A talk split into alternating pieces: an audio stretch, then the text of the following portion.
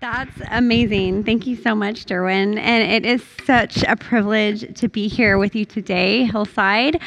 Uh, as he said, my name is Elita. I'm on the teaching team at The Way in Vancouver, and I bring my greetings from our whole team at The Way. I just chatted with Jason this morning. He says hello, and I know that you mean a lot to Jason Ballard, of course.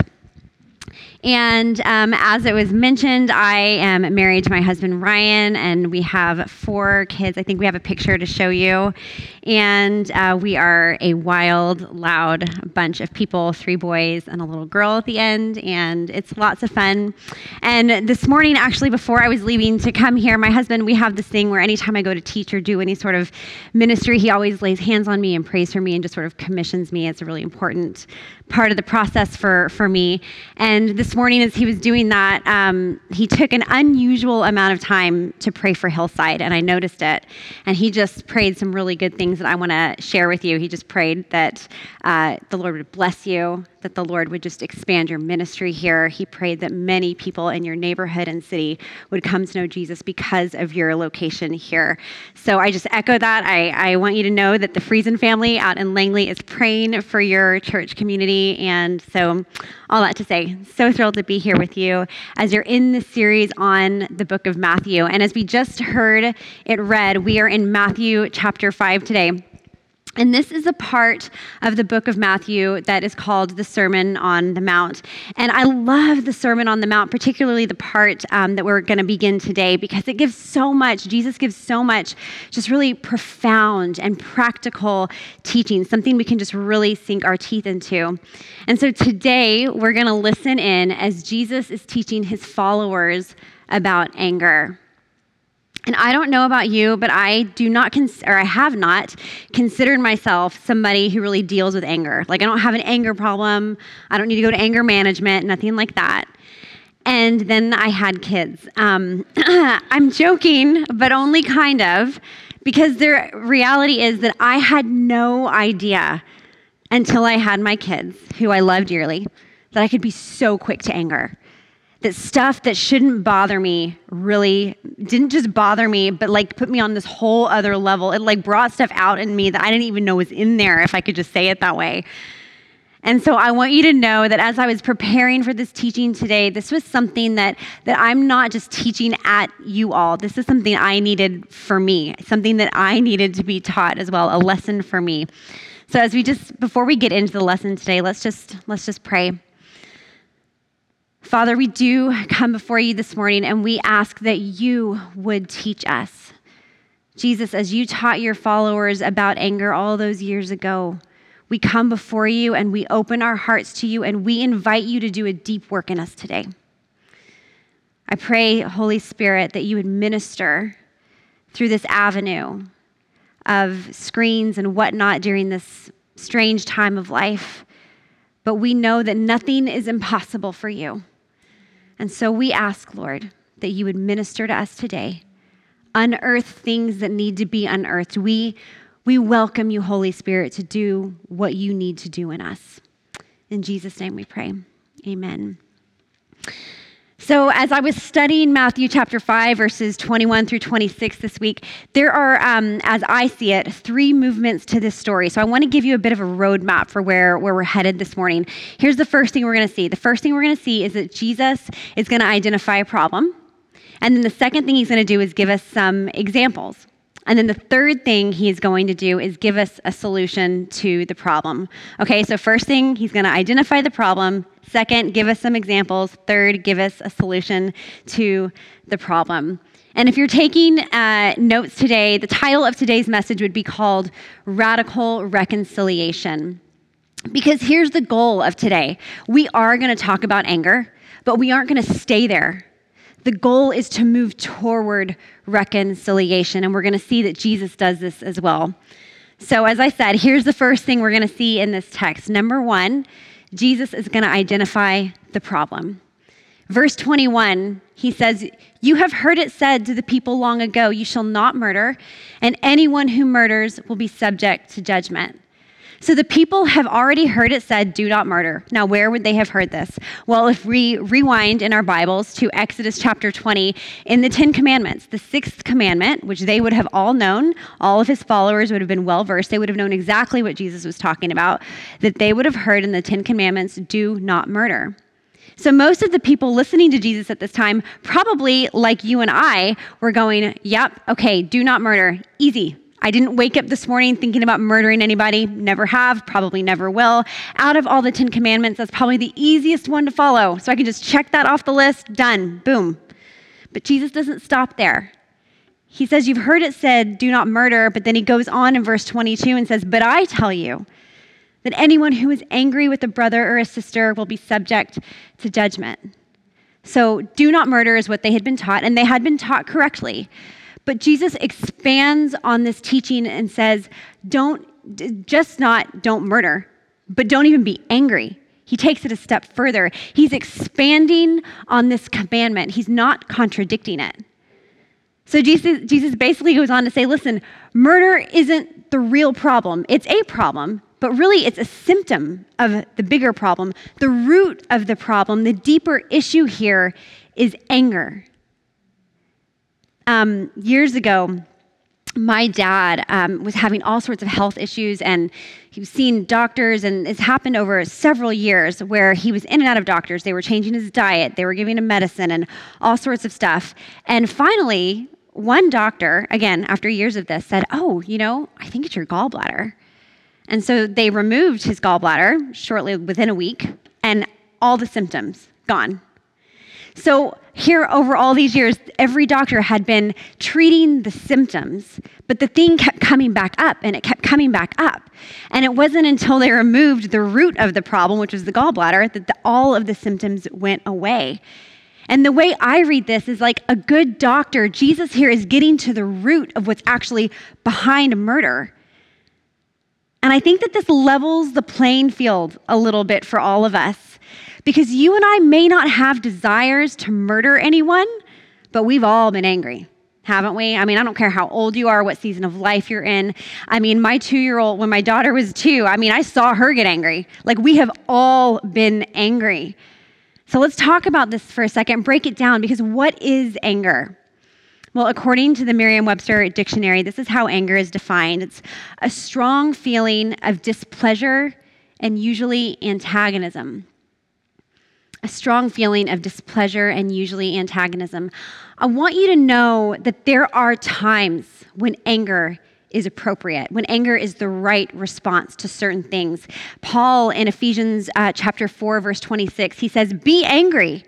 He says it, be angry, but in your anger, do not sin. The implication here being that there are times when the right response is, in fact, anger. Listen, we should get angry over child pornography.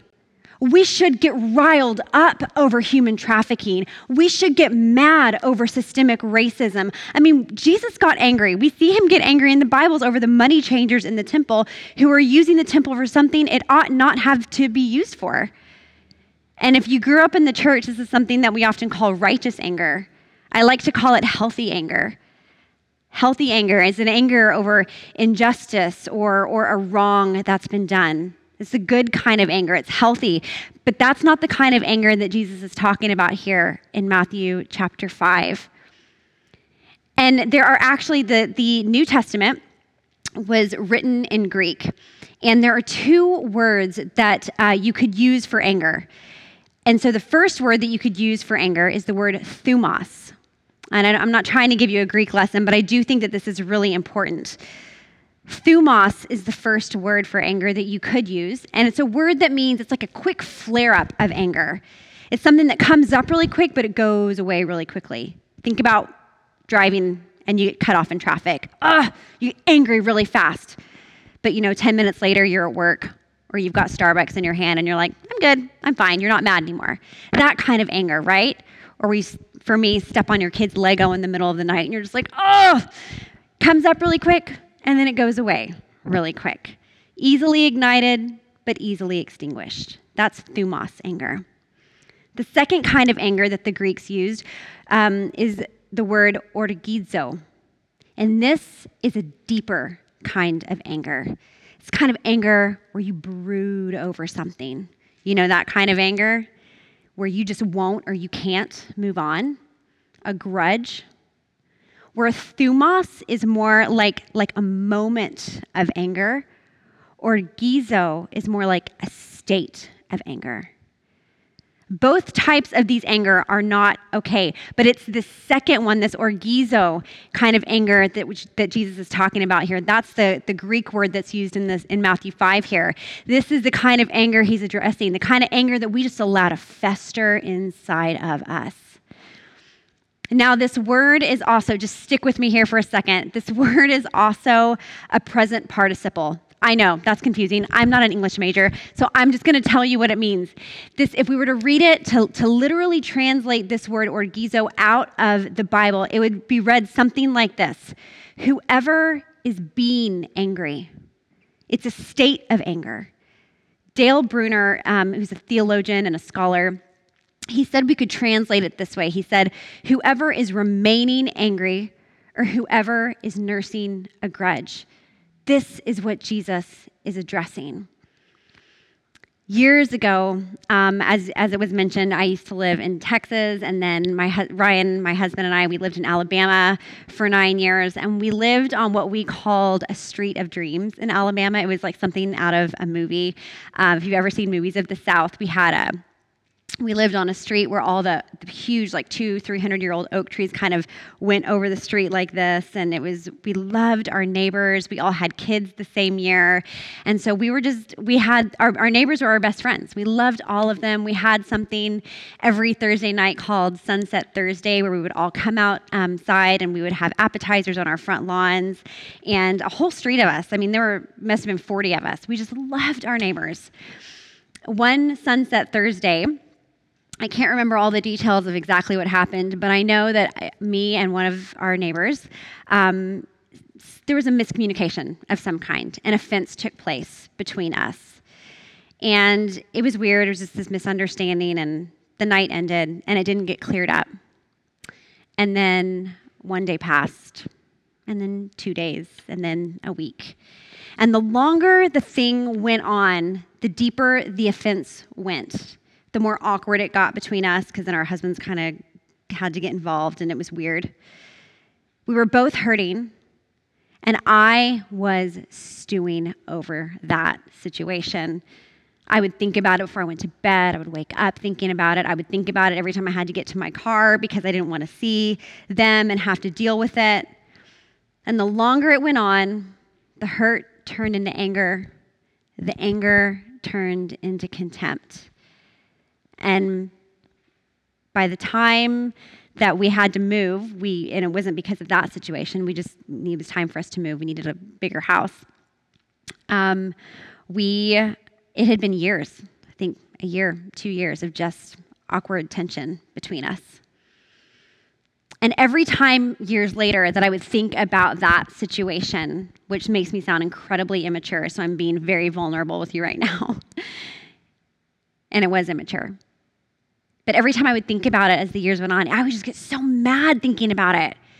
So I just kind of tucked it away inside of me and just was like, mm, just going to vault that away. And I don't know if I'm alone in this. Maybe you have some sort of similar situation. But I can think of other times I've gotten mad over stuff, gotten angry over things, and just let myself sit in it for a little while. Maybe not for years or days, but just let myself sit in it maybe a misunderstanding with my husband, a disagreement, and just kind of let it simmer, you know, like on a low simmer all day long until he comes home from work. And then we get to have a fun conversation. or a friend posts a picture of a party, you know, back in the day when we were allowed to do that. But a friend posts a picture of a party, and everybody that you know and is in your circle is there except for you, and you didn't even know about the thing. Immediate hurt, and then the hurt turns into anger and the anger turns into stewing. Andy Stanley, he wrote a book called Enemies of the Heart, and he says the underlying feeling of anger is this it's you owe me. You owe me a turn signal. You owe me a promotion. You owe me an invitation to that party I didn't get invited to. You owe me an apology. You owe me. And then you just fill in the blank with whatever it is you feel like that person owes you. And one of the ways, just one of the ways our anger over this kind of stuff tends to, to come out is not just by like up and murdering somebody, it's usually through our words. Jesus goes on to say in verse 22 again, anyone who says to a brother or a sister, Raca, is answerable to the court, and anyone who says, You fool, will be in danger of the fire of hell. That word raca is a word that means empty headed. It expresses contempt for a person's head. It's like saying, You're stupid. And the word fool is, is a term that expresses contempt for a person's heart. Where raca would be um, an attack on a person's intellect, fool would have been an attack on their character. Both are wrong. Jesus is saying both of them are wrong.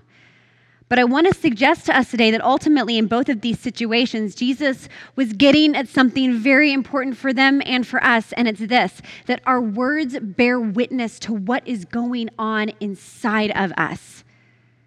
If we fast forward a few chapters to Matthew chapter 12, Jesus says that the mouth speaks what the heart is full of.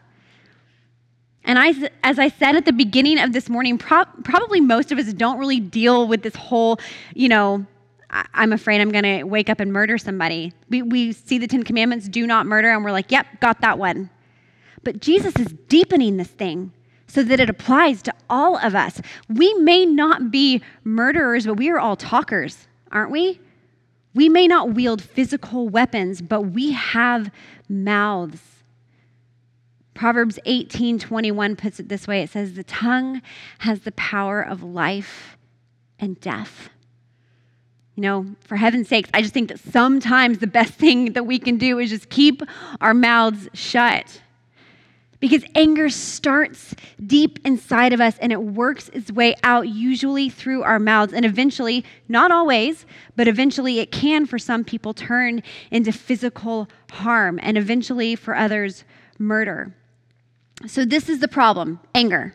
And now Jesus is going to give us some examples. And that's the second movement in the story. He's given us the problem, anger, and now examples. He gives us two examples. The first example is when you're at odds with a friend, verses 23 and 24. He says, Therefore, if you're offering your gift at the altar and remember that your brother or sister has something against you, leave it there in front of the altar, go and be reconciled, then come and offer your gift. So, this is kind of a funny situation here because where they were sitting, as Jesus was telling the story, they were sitting on the Sea of Galilee, which is about 70 miles from the temple in Jerusalem, and that's where the altar was. Jesus, uh, scholars say that Jesus is using a very exaggerated um, version of this on purpose. He's trying to make a point, which is so back then, if you wanted to make a sacrifice, you'd get an animal, you'd go to Jerusalem, go to the altar, and you would have it, you would sacrifice it and then you'd go back home. So for them, this is this would have been a wild thing to go. So I'm supposed to walk 70 miles there. I get there, I'm getting ready to do the thing, and then I have to go back. Jesus is saying, "Yep, yes." And the point he's making is this: is that reconciliation is going to cost us something. Time, yes. It's not going to be easy. It might cost us some inconvenience. And that is part of what we have to deal with whenever we've got some stuff festering with a friend. But then he, I think even more than that, he's pointing out that reconciliation trumps even the sacredness of making an offer or an offering in the temple. If I were to translate that into today's language, it would be this Reconcili- reconciliation is more important than you making it to church on time. It's more important than you coming in and worshiping and putting your tithe in the bucket or the offering or, or the basket or however you usually did it when we got to meet in person. You get the point.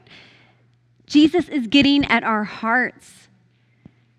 Mark chapter 12, verse 33 Love the Lord with all your heart, all your understanding, all your strength, and love your neighbor as yourself. Loving your neighbor as yourself is more important than all burnt offerings and sacrifices.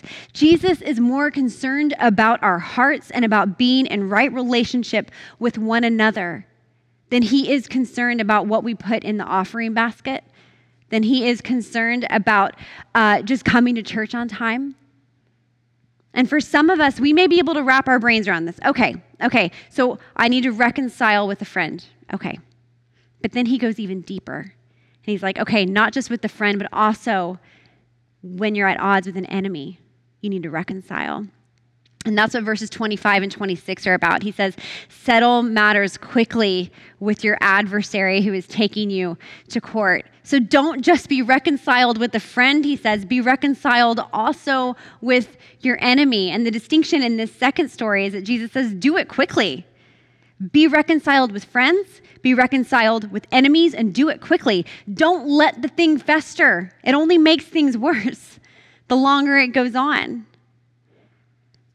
Because anger not only fractures our relationships with one another, it fractures our relationships with the Lord. I mean, think about this. Why would we think it's okay to yell at our kids in anger in the car and then come inside and just worship like nothing happened?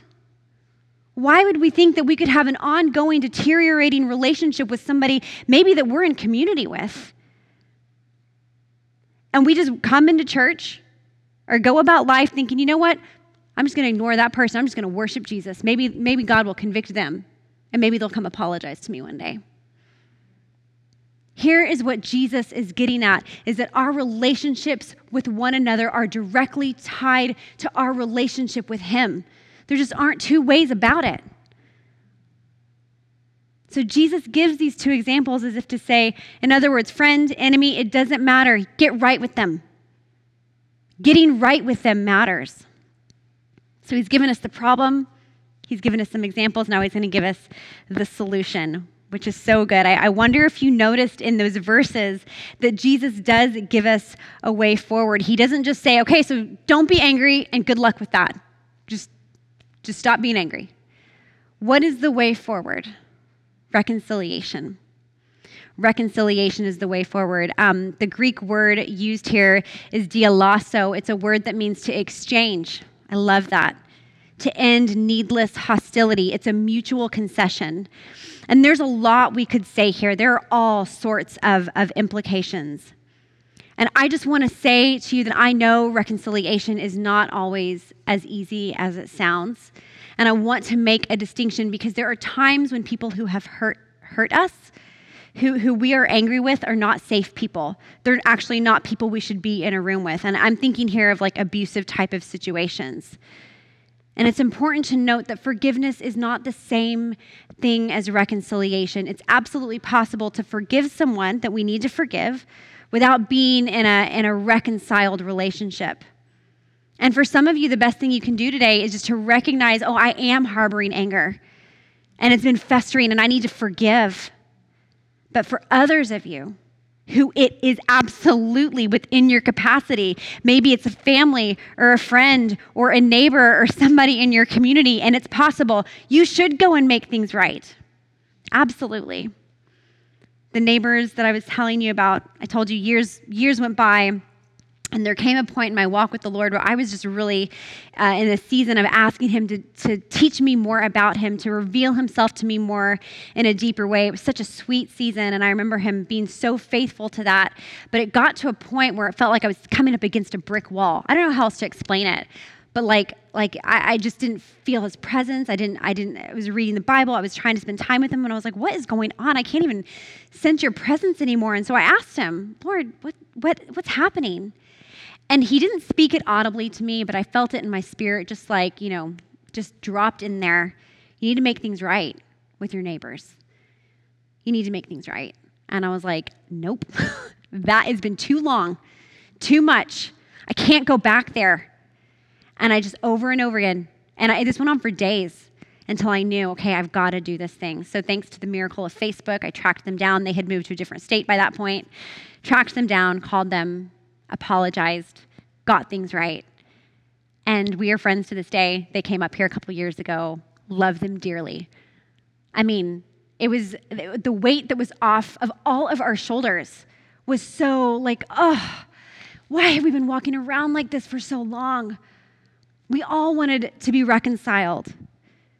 The solution that Jesus lays out for us in these verses is just wildly practical advice for all of us when we are in or at odds with one another, We go to the person, we make peace with them, and we do it right away. We don't delay. We do it with urgency because there's danger in letting it grow. And here is God's intent that if we aren't angry with one another, murder won't happen. Murder happens as a result of anger. Therefore, it stands to reason if anger doesn't happen, then murder will not occur. This sounds easy, but we all have to know that it's hard. Our world does not prompt us to reconcile with one another. I mean, we just only have to watch the news to see what's going on here lately. It doesn't prompt us to humble ourselves. Our world would tell us, my agenda matters more than yours. My beliefs matter. My political beliefs matter. And if I don't stand up for myself, who's going to? I just got to have a whole bunch of self care going on. But what Jesus is pointing to here is this reality that loving others means laying down our pride, even when we think we're right, even when we are right sometimes. It means bearing up with other people in our brokenness and that other people would bear with me in mine. I need friends and people in my life who will love me despite my brokenness. And the reason Jesus calls us to this kind of radical reconciliation, because it is radical, it goes against the grain of us, is because this is what he did for us. He laid down his life for us. Romans 5:10 says, "While we were God's enemies, we were reconciled to him through the death of his son. While we were still far off, he came for us." And I just want to encourage you today that if you and I are going to be radically committed to following Jesus, we have to follow him in the way of radical reconciliation. And so I just want to ask you today, are there people in your life that you need to be reconciled with? A festering anger in your heart that even now you're just kind of bothered by this. Like just this stewing, like, I don't want to do this. A.W. Tozer, who I love, says this We must invite the cross to do its deadly work within us. If you would be willing, I want to invite all of us to ask the Holy Spirit to do his deep work in us, to expose the crevices and the shadows and the pain and the vaults of the things that we've locked away that we've been holding on to. I know it's uncomfortable. I know it sounds like work, and it is work. And I don't know about you, but I don't want to have an angry issue. I want to be free of all that mess. I don't want to be an angry, frustrated, stewing person. And more than that, as I've already said, our relationship with God is directly tied to our relationships with one another. He is not messing around when he says, Love one another. And here's the good news He is for us. He has already reconciled himself us to him. And he wants us to be free. Amen. Let's pray. Jesus, we do ask you to free us. Holy Spirit, reveal things in our hearts that we need to get right. And we invite you to do your deep work within us, Holy Spirit. In Jesus' precious and holy name we pray. Amen.